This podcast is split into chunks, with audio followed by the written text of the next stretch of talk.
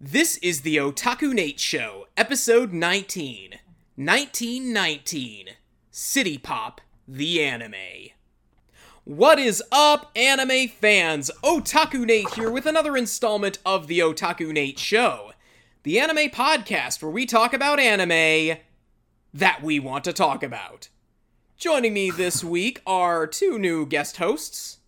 Thank you, Nate, for inviting me on the show. My name is Dubs, and uh, I like old anime and video games. Nice to be on the show. Thank you. Uh, hi, I'm Preston McFarland. Uh, I am a co-host of uh, Rocketto Punchi podcast, uh, anime pop culture podcast. I've been recording for four years, and I am a uh, fan of old school anime and tokusatsu. And this week we are going to be talking about 1919, a one-shot OAV series based on a manga called 19. Try saying 19 that many times in such a short amount of time. by Sho Kitagawa, who has authored a ton of manga that I have never read nor heard of, and it was released in 1990 by Studio Madhouse. More on that date later. The adaptation was directed by Koichi Chigira, who would go on to direct other anime like Tokyo Babylon, both iterations of the OAV, the first episode of Natsuki Crisis, and would later go on to Gonzo to direct Last Exile, Tower of Druaga, Brave Story, and uh, Oh. something that we'll talk about next time. The writer for this was Yuji Kawahara. They have not done much, just season 2 of The Familiar of Zero, Monochrome Factor, and for all you girls out there, Loveless. So, who wants to explain the premise of 1919? I'll leave that to you. Yeah, go for it, Nate. Oh wow. Okay. Um Uh, just, I, I like I like leaving people out to dry, and uh, that's my talent, my skill, this is the calling in first life. This is the first time I've had to explain the story for an anime. Uh, uh 'cause I'll you- help you out. Okay. There isn't. I mean, to, spoilers. There isn't much story. There is as as uh, as much as uh, set piece. I agree. So, 1919 is about a 19 year old student by the name of Kubota. And um, he is out looking for love, basically. And one night, while he's drinking at a club, I guess the drinking age in Japan is lower, he, uh, he stumbled upon, I guess, an old love interest back in his school days, Fujisaka.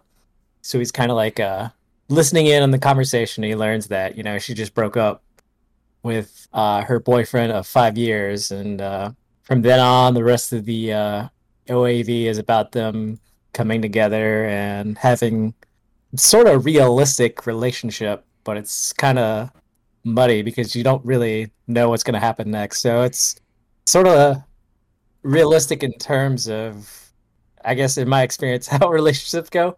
But it's uh, got a really interesting ending that I think uh, everyone should at least watch once. I definitely do think it is something that you should watch once. So, with the premise out of the way, where did you guys first hear about 1919 and what were your impressions when you watched it?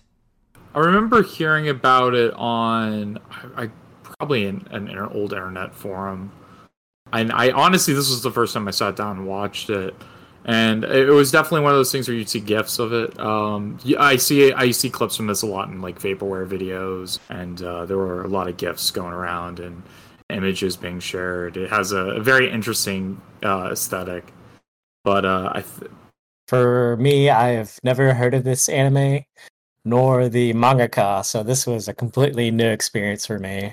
And uh, wow, So, uh, you haven't heard about the anime until uh, you met me, eh? that is correct, Nate. And I want to thank you for showing me this anime. Well, I actually knew about this anime all the way back in 2007 from, of all people, Justin Sevakis. Do either of you know who that is? Is he a writer for Anime News Network? Uh, yeah, that is correct. He doesn't write there anymore, but he's a veteran of the industry from Central Park Media, and he's still doing work from Anime Unlimited in the UK, but he's best known as being that guy who works for Discotek Media. Ah, yeah, okay. Yeah, that name rings a bell. Especially Discotek Media. But he used to have this column on Anime News Network called Buried Treasure, and subsequently. Oh, yeah. Yeah, yeah, I remember Buried Treasure. I think I, then I've definitely probably seen the name before. And subsequently, its counterpart, Buried Garbage. It was a column where he would talk about these old and obscure anime, OAVs, series, and one shots that nobody had ever heard of, which, you know, as a fan in the mid to late 2000s, certainly intrigued me because this was at a time where there was no real interest in anime that was made before the year of 1995 that was not named Dragon Ball Z, Sailor Moon, or Yu Yu Hakusho. But I remember reading the column, and I don't remember much of what he wrote other than it was incredibly hard to find, and it was never reprinted or remastered. And the quality of the encode that I watched it on speaks volumes. But I eventually went out of my way to watch it, especially after watching a review from one of the better Anitubers out there, Kaiser Beams, when he did a review of it, which is where I cribbed the subtitle of this episode from, City Pop the Anime. And I gotta say, 1919, really damn good, at least from a production standpoint. I can't really say it's a must watch, but it's definitely a good period marker for where the OAV scene was in the transition from 89 to 1990. Yeah, I I would I would agree with that. It's it's uh it's definitely important historically, but I, I would also agree that it's not. I wouldn't say it's required viewing in the sense if you're interested in OVAs from the transition of the 80s to the 90s. Uh, this definitely feels like kind of a the final chapter of kind of a series of what where OVAs were to where they were going. Uh, this is also right on entering to where uh, the economic bubble pop for Japan was uh, just about to happen. So financially, OVAs were not going to be uh, of the same quality, or even anime. The anime industry was not going to have the same amount of money that it was having, um, and you'd see that in not only OVAs but even television and movies. And this is it's a nice uh, piece. I would say story though is lacking a lot. Um, there's if you're going in to look for something with character or personality uh, in story, there there's not a lot here. And uh, I kind of agree with that. I was wowed by the great animation, the incredibly good music that really went well with the animation, but uh, the story left me wanting a little bit more. It left me wanting so much that I tried to look for the uh, manga online, but to no avail. So the OVA is all I got. So so you found two volumes? I only found two translated volumes, and I think oh, it's wow. five or six total. Okay, okay. So yeah, you're, you're not not giving you much. Wow. Uh, yeah. No, I will say that it's it's definitely also um, how its presentation with fantastic. It has this uh, very 80s music video style, uh, especially with the first vignette. I, I honestly looked at it as not much of an OVA, but just kind of music video vignettes that go into this, you know, little bits of story in between. Like we're watching half of an OVA that gets cut apart, and then we're watching music videos. But the music video parts, these kind of little vignettes where we have these characters, uh, a pop song's playing in the background, and they're interacting kind of with the environment to match with the pop song always worked really well. Uh, the first one where they're kind of he's meeting up with his friend, main character's meeting up with his friends. Uh, their cars passing by. They're on kind of uh, Tokyo streets, and it has this um, panning frame that it's uh, the characters are framed in an outline, and it's following them as they're walking in the streets. And it it looks really good. Like presentation is definitely a ten on this. Oh yeah, I agree. I was entertained. and I think that sort of segues into the first talking point that we usually get into when we discuss anime on my podcast, and that is of course the animation. And if you are going to remember anything from 1919, it's going to be the animation. Because you can clearly tell this isn't a high budget OAV. We're not talking something on the level of Bubblegum Crisis or Gunbuster but whatever budget they have, they utilize every last bit of yen that they hold. Whatever shortcuts they take, you don't see. There's a lot of panning, a lot of wipes, and they use these little shortcuts as transitions between scenes. Whenever you watch a movie by Satoshi Kon, he'll often use an object to wipe the frame. There's a lot of that going on in this series. Yeah. Uh, yeah, no, it, it definitely does have that kind of like match cut style that Satoshi Kon would do. I will say the only mo- moment I noticed the budget uh, was there's a scene in the bar, they're dancing going around, and a few scenes before there's some rotoscope shots that are really nice. They're really quick, but they, they look fantastic. But it then cuts to our two main characters dancing, and they're about like a couple frames of animation of their movement. It's very choppy at points, and it's just kind of these repeat five frames over and over again. And that was the only time I would say that budget's noticeable. But other than that, like you said, Nate, they hide the limits to their budget very well. Of course, Preston, you mentioned earlier that it looks like a music video. And mm-hmm. and that's sort of the point of this. During the height of the OAV boom from 85 to around 92, you'd get these little OAVs that may have been light on story but were more about the presentation to showcase what the animators could do when their restraints were released. This is sort of like the trinity of music based projects by Madhouse, where it was less about the story and more about the presentation. They had Bobby's in Deep or Bobby's Girl in 1985, Rintaro's Take the X Train in 1987, and you had other projects from around the time that took advantage of the aesthetics of the 80s, like Toei and California Crisis, and of course the almighty Cipher the Video. I really, really like the scene at the club just because of the atmosphere and the use of its moody, very dark and dim sort of lighting, although a fair warning if you do want to track this down, and Lord knows you're going to have to track this down because it was never released in America for obvious reasons. The quality of the picture is very dark, very washed out. And it's mostly because this was never remastered or re released, and Lord knows where those masters are now. I might be in the odd crowd, but uh, one of the things that stood out to me in particular, watching it for the first time, was the uh, I guess you could call them the intermissions between the different scenes where they would splice marker illustrations and and uh, like stills between pivotal events in the in the story, and that really stood out to me because like I'm really watching what I would think the '80s would be like, especially '80s anime, and um, I'm not particularly sure how other people would take this, but I think it's kind of endearing in a way.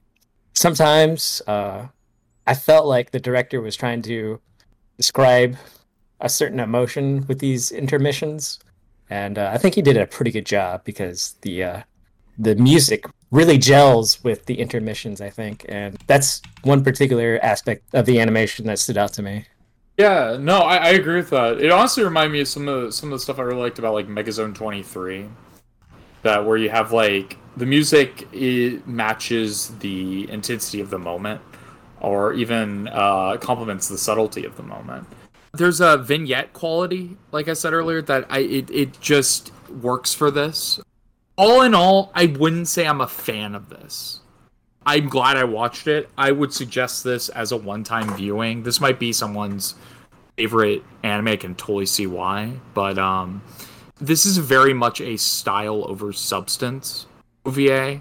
This is this is uh, if this is very much uh, a studio showing what they can visually do, uh, like Nate was saying earlier, especially for the era 1990 and the studio being Madhouse, I don't even know if this is particularly one of Madhouse's most memorable OVAs or even one of their best of the decade. It's it's an interesting watch. I, I are, are we getting into spoilers uh, with this podcast or we do we not do that? I'd rather not. So without getting into spoilers, I just feel that certain sorry certain story beats just fl- uh, fell flat for me. The use of songs and transitions, it's very much a vignette based project. But unlike Cipher the Video, which was just a collection of music videos for the sake of making music videos, it's more along the lines of Interstella 4 5, where the songs they used, or rather, each scene tells a cohesive story. As I said, it's more of a showcase of what the OAV format was capable of in the late 80s, early 90s. But there are plenty of shots in this where you can just pause it and marvel at the aesthetics, the the backgrounds, the lighting, the color palette, and more importantly, just the animation techniques that you don't see anymore. I already mentioned the wipes and all that, but there are several points where they do first person running scenes, which, you know, you see those nowadays, but they're usually like in CGI or they'll zoom in on a shot drawn in the first person perspective to try and convey movement. Yeah, I uh I'm a big fan of those too. So and an animation aesthetic that I really miss those circular lights that scroll across the screen that are used to simulate city traffic. Uh yeah, the lens flare. Yeah, the the, the, the, the uh, streetcar lens flare, let's call it. I wonder if like that particular technique was just for anime in the late 80s, early 90s because I don't particularly remember seeing it in anime these days that much. You don't see it in anime nowadays. It's very much an 80s, early 90s sort of technique. Uh, one transition, though, that I do want to talk about before we move on to a sound when our main character, Kubota, is excited that his girlfriend is asking him out on a date, there's a transition where the art style becomes a lot more cartoonish and it looks like something out of Stop Hibari kun, Urusei Yatsura, or Bite Me Chameleon. It doesn't feel out of place for some reason. I don't know why, but I just find that little vignette incredibly memorable. Like how the OAV completely changes art style, because the art style in this is a lot more realistic. It's more in line with something like, say, Hajime no Ippo or the artwork of Naoki Urasawa than, say, Rumiko Takahashi or Haruhiko Mikimoto. Uh, it definitely doesn't have that like 80s, uh, 90s bubblegum uh, comic book look. Uh, who's do we know who the character designer was in I, their in their previous work? I have his name up right here. It is Naoyuki Onda. His other character design credits include The Boys Love OAV Ai-no Kusabi. He did character designs for Ergo Proxy, Gantz. Oh, okay. Speaking of experimental OAVs, he was the character designer on Toei, which kind of explains why he was hired because Toei came out before 1919. And the most recent thing I think people would know him from, he did character designs for Psycho-Pass. Oh, okay. Oh, so this guy has a pretty good history. He's also did some design for the Berserk Golden Age arc yeah. movies oh, as well. Okay, yeah, those are fantastic. And he was also animation director on a few Gundam projects as well. Oh, okay, that's my speed. Uh, what Gundam projects? Zeta Gundam, Double Zeta Gundam, Char's Counterattack, Unicorn, and he is chief animation director on Hathaway's Flash. Oh wow, so he's on all the good ones. Yeah, that's awesome. I really enjoyed Hathaway. Oh, same. Do we have anything more to say about the animation? Uh, I think I think I've said all I need to say. Okay, so let's move on to the sound, and um, yeah, I, I don't think we have much to say. It's it's city pop. Yeah, it's yeah. it's definitely one of those things where if you know if you like city pop, you'll you'll love this. I'm sure everyone here likes city pop for the most part. It's a great soundtrack. It's it's got a really good soundscape. Its use of sound to complement the like like we said earlier the vignette scene transitions is spot on. Uh, I'd say sound is probably the best thing about this. I will have to agree. I didn't know I like city pop until I watched this, and I started looking up Umi Shoujo on YouTube. I listened to a little bit of her earlier today, so nice. stuck with me. Hey, no, that's great. No, I, I, uh, You know, another convert, right? the first song that you hear on the soundtrack in terms of sound less reminiscent of city pop from the late 80s and more reminiscent of of what is called the Minneapolis sound. Thank you Todd in the Shadows for teaching me about this. Um, you know, think Prince, Janet Jackson, Bobby Brown, etc. That's the first track. But most curiously is its inclusion of an early Eurodance song called Boys by Spanish artist Sabrina. I actually got a kick out of that scene. I um I'm a I'm a big fan of Eurobeat and I, Initial D kind of ruined me. But um that that track was uh was awesome and it honestly sounded familiar too. Like I feel like I've heard that in something else or something similar to it.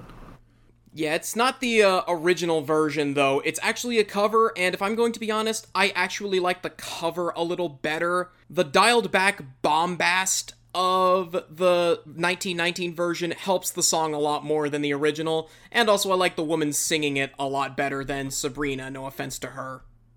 I'm going to have to agree with you there, Nate. I actually had to do a double take. I had to listen to Sabrina's version, and then I had to listen to uh, the 80s band version. Spoilers, the well, artist called the 80s now.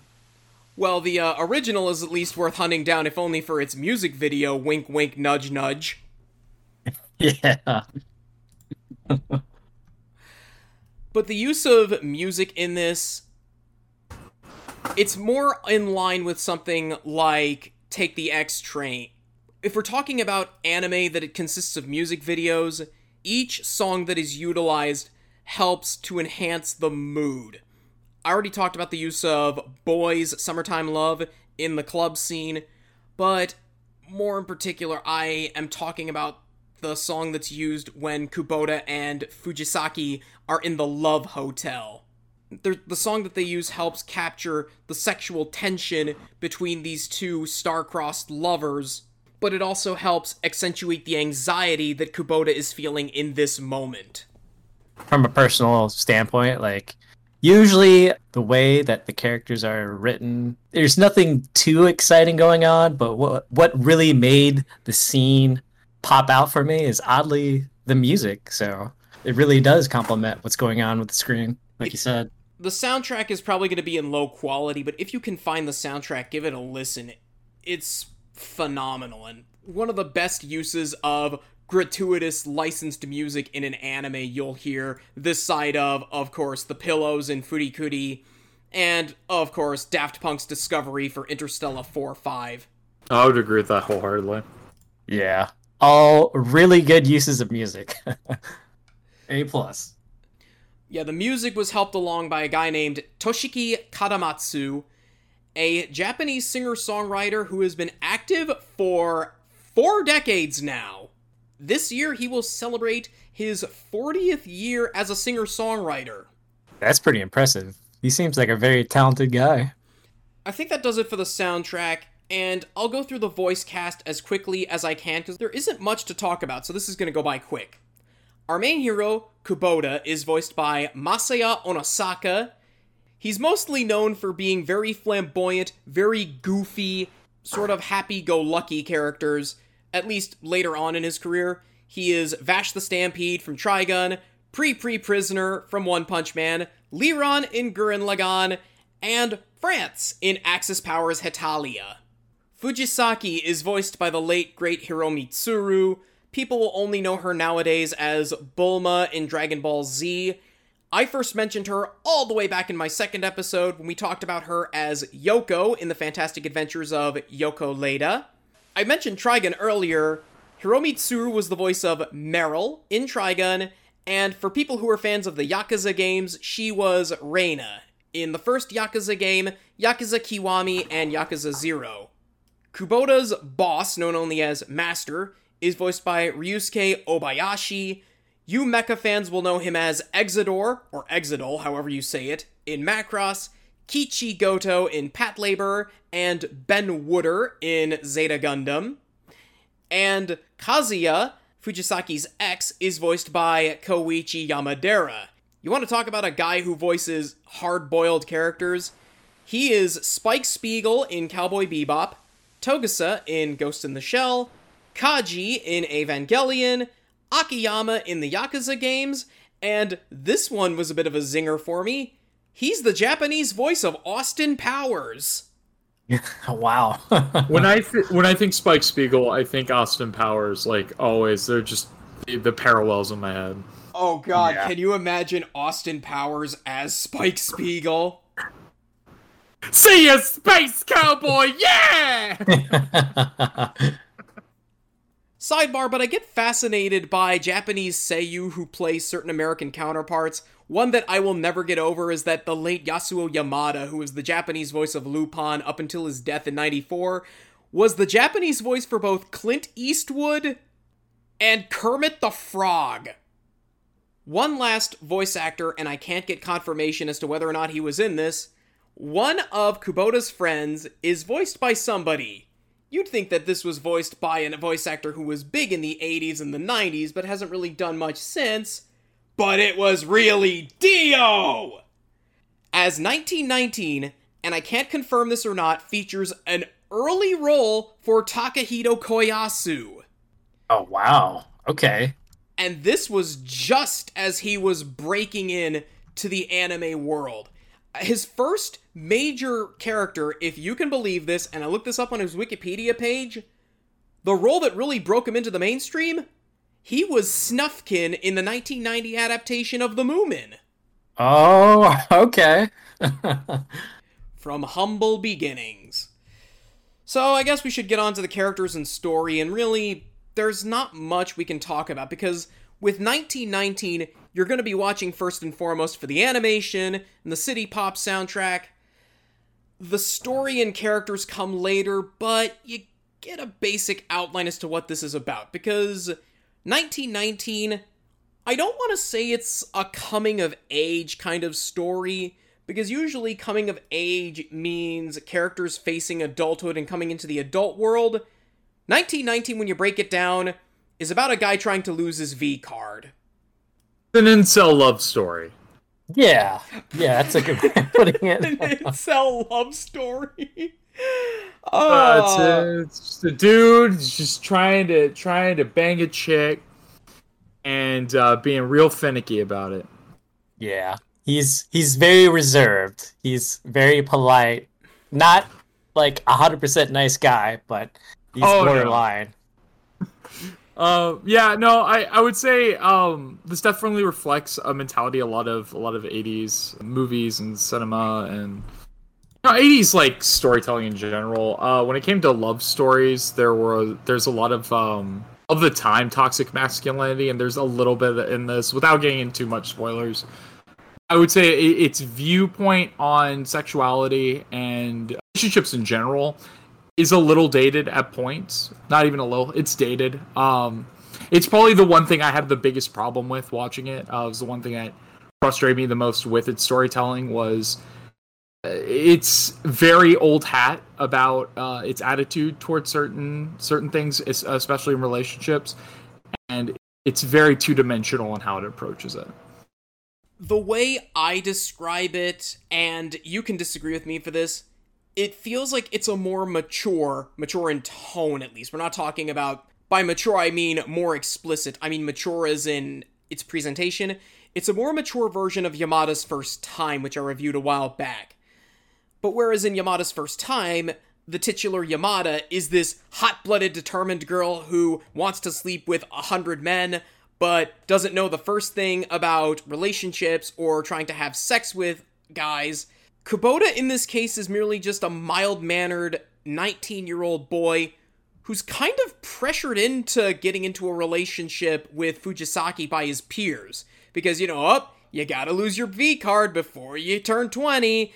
And having somebody who lived in a locker room with a bunch of JV hockey players in high school, I don't like that mentality. Oh, I definitely say the friends are not uh, characters that are admirable in the slightest.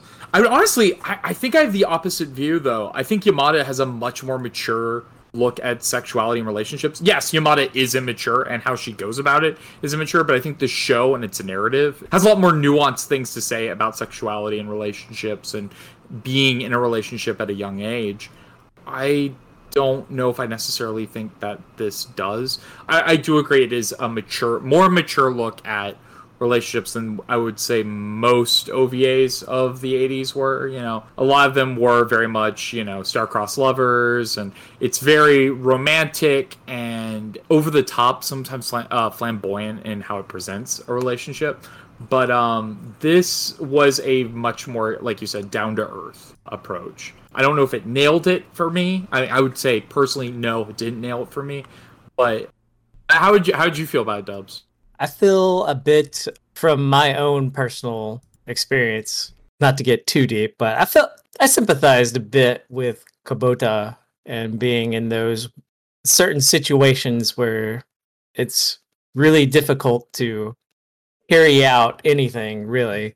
And uh the story to me I felt like if given a bit more time to develop the characters or draw some more from the manga, I think it would have been a little bit more compelling. Near the end, it definitely. I was wondering if there was more to it. That's why I looked out for the manga. But overall, you know, it's the characters weren't that endearing to me. I wasn't like fretting whether or not Kubota would find the woman of his dreams or, you know, there would be some kind of resolution. I think that was purposely left out. But uh just like Nate said, this was this was all about the presentation, and you could tell that the story was kind of put on the back burner. And I, I'm curious how much this adapts from the manga, like how far in the manga it goes. Uh, do we have any information that that like would? I mean, or if, from the two, did you read the two volumes by chance? I was able to read the first volume, and um, it it's not exactly one to one, like uh, how uh-huh. Boto meets Fujisaki is a, under a, a bit different. There, it's less romantic. It's more like, oh, hi, Kubota. I haven't seen you since high school. Oh, hi, Fujisaki. Oh, Kubota, you're taller. They just like carry on a very casual conversation first time they see each other. But uh, there's some peak moments in the anime that the uh, that's taken from the manga it's not like hundred percent faithful to the source, but I think the director was trying to evoke a certain mood that mm. that the manga didn't really necessarily follow. So props to him.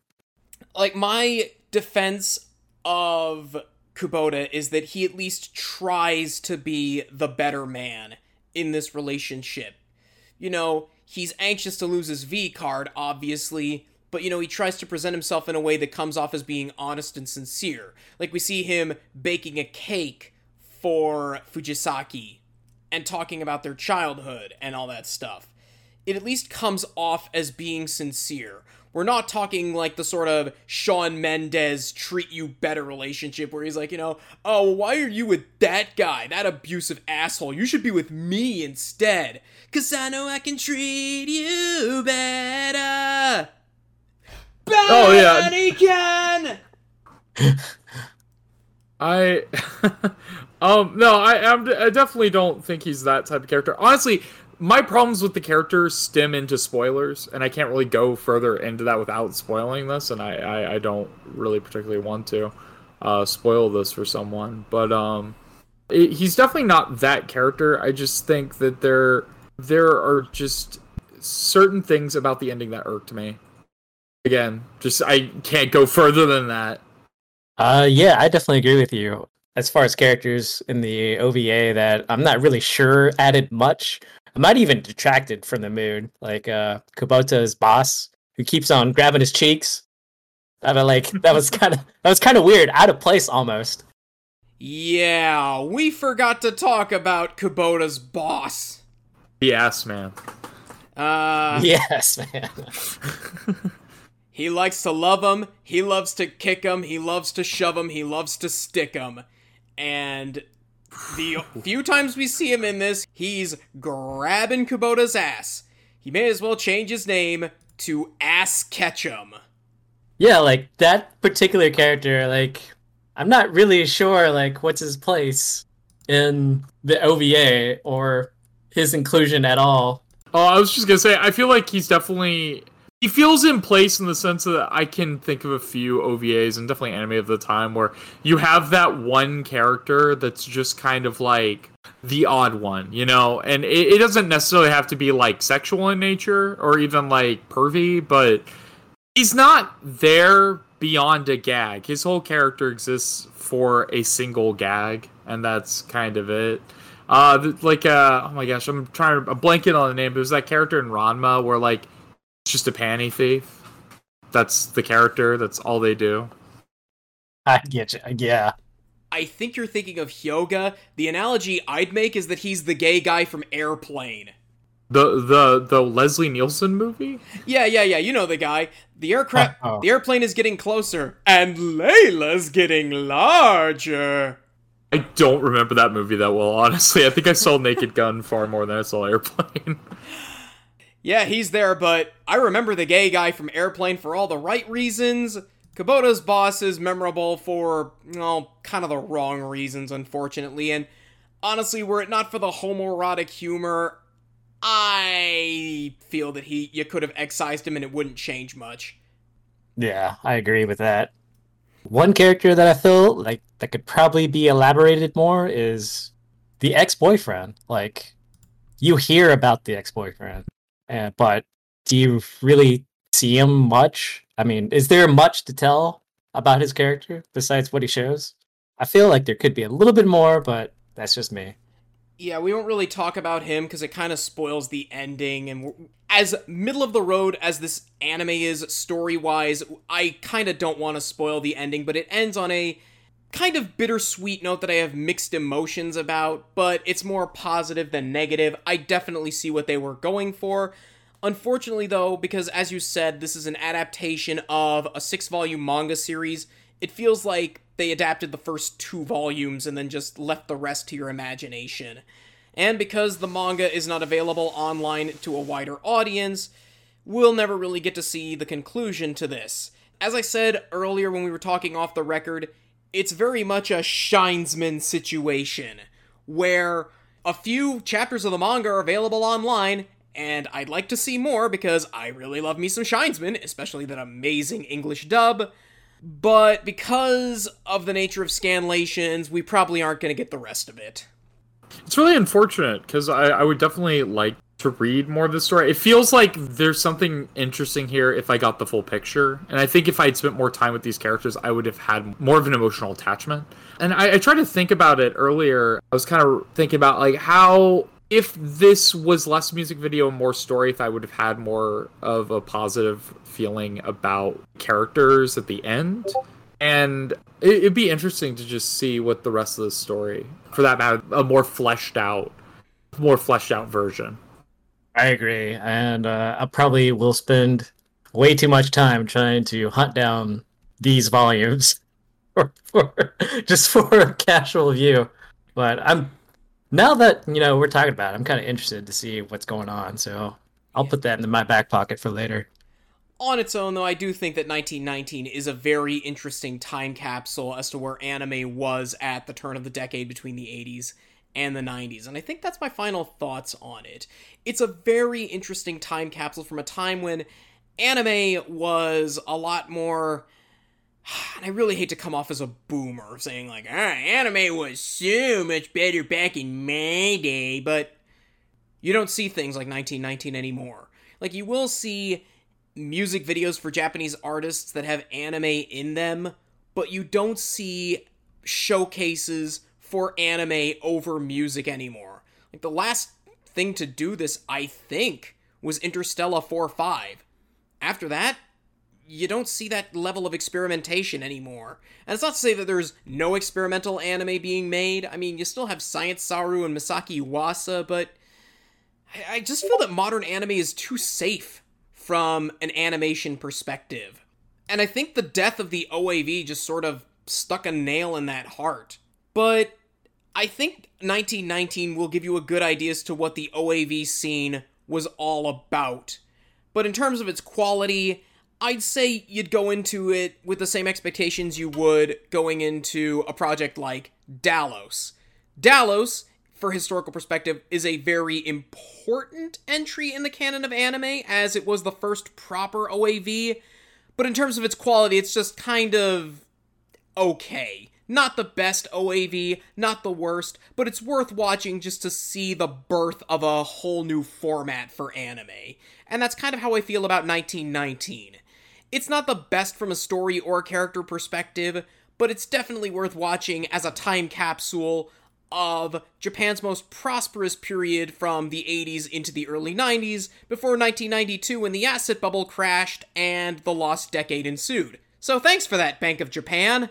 I'll definitely echo uh, what you're saying there, Nate. Um, it is definitely a important for historical context. It's definitely important in like history of OVAs and the where Japan was financially at the time, where Japan was, you know, socio-economically, and this reflects a part of Japan that we won't see again in animation.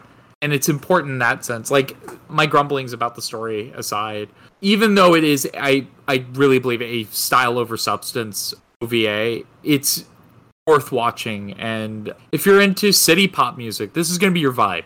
And I'm going to piggyback on Preston saying, yes, if you like city pop, watch this and look up the OST.